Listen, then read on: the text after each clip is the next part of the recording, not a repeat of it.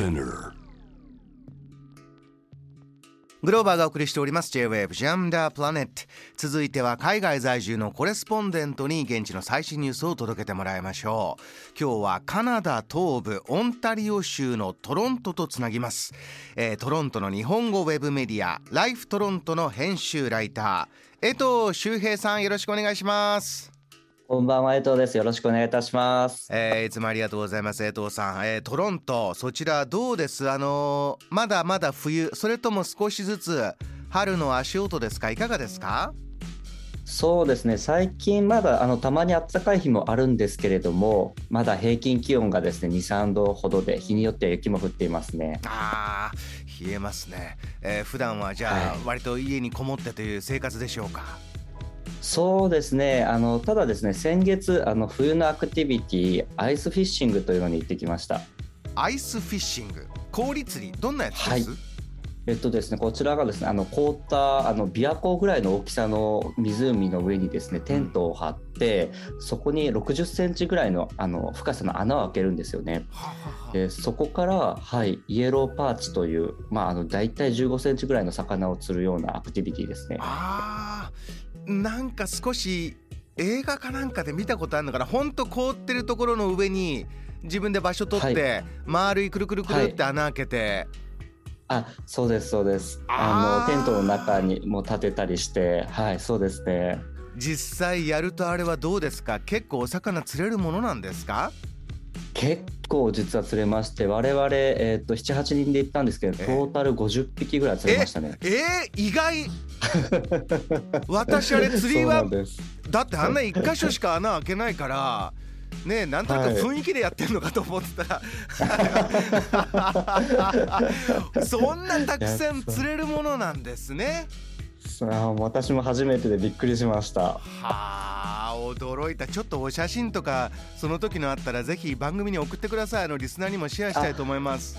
はいぜひ後ほど送らせていただきます。わあ大量だったというアイスフィッシングのじゃあお写真この後皆さんねぜひご覧になってください。江藤さんからいただきます、えー、では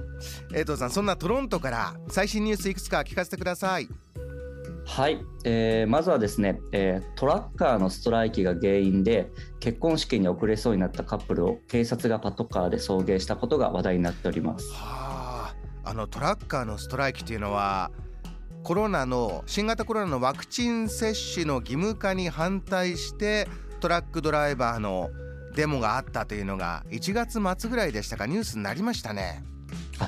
あはいその通りですね私もですねそのデモは実際トロント市内でも目にしたんですけれども、うん、ただあの実はですね地元の人は結構冷ややかに見ていました。そうなんだというのもですねやはり大量のトラックがダウンタウンに入ってきて、まあ、あの警察の方も暴動を警戒して週末には主要な道路が封鎖されてしまったんですよね。なので正直なところちょっと迷惑だなと思う人が大半でしたね。そんな中ずっと続いてたんですねデモが。そうですね。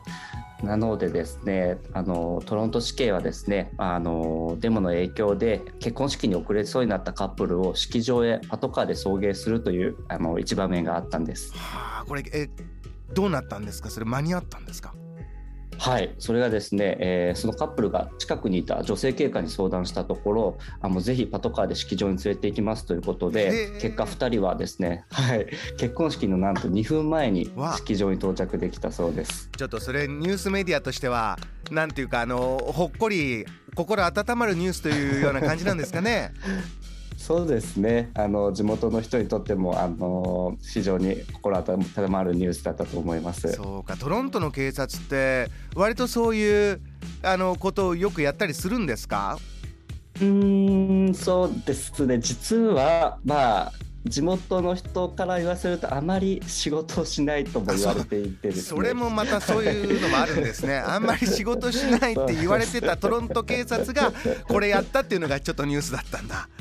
そうですね、そうですね、はい。えー、なので、まあ、落とし物だったりも基本的には出てこないんですけれども、まあ、一方でただトロントにはですね、あの本当に2メートルぐらいある大きな馬に乗った騎馬警官というのもいまして、えー、でたまにそれが街中をパトロールしてるんですよね。それはもう本当に観光客であったり、まあ、住んでる人ももちろんなんですけど思わずちょっとカメラを向けてしまうような感じでそちらは喜ばれていますね。そうなんですねちょっとね日本には本当にあまり届いてこなかったようなニュースでしたけれども、えー、もう一つトロントから最新ニュースお願いします。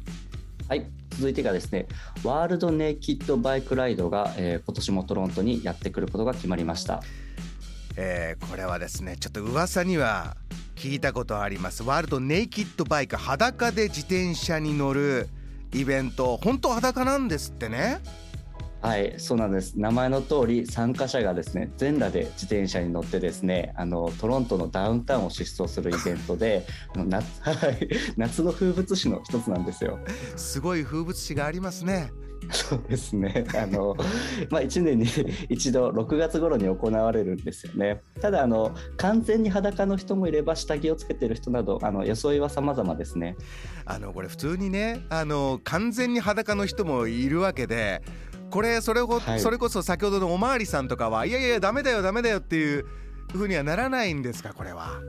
そうですねあの一応こちらもですねイベントとして目的がはっきりしていまして、はい、まあ、例えばあの自動車などに使用されるガソリンなどの石油だったりあと石油製品あとまたは化学製品へですね依存しすぎている、まあ、現代社会への抗議活動というのが、まあ、主な目的になるんですね。なので参加者の体には環境保護だったり社会への抗議メッセージが書かれていまして、まあ、競技というよりはのんびり街中を走っている抗議活動になります。そういったあの活動家の方がこの全裸でっていうのは確かにいろいろねニュースで目にしますけれど実際街にいるといかがですか？あの街の方の反応っていうのはどういったもんですか？そうですねあのこのコースがですね、まあ、東京でいう例えば渋谷だったり銀座のようなエリアも走るイベントなんですよね。なのでもう当日は本当に好奇心で大勢の人が見に来ていて、参加者もですねあのなんというかカメラに対してもですね笑顔で撮影に応えていますね。これがまあ恒例になってるというところですからね。きっとこういうメッセージはもう見てる方もああそういうメッセージ今年もやってるんだなっていうのは分かって、えー、トロントの街で行われているということであります。分かりました？江藤さん、えーはい、またぜひ日本でなかなか聞こえないトロント最新ニュース聞かせてください。ありがとうございました。はいありがとうございました。いや私はちょっと驚きましたね、えー、この時間トロントの日本語ウェブメディアライフトロント編集ライター江藤周平さんからトロントニュースいただきました。JAM The Planet.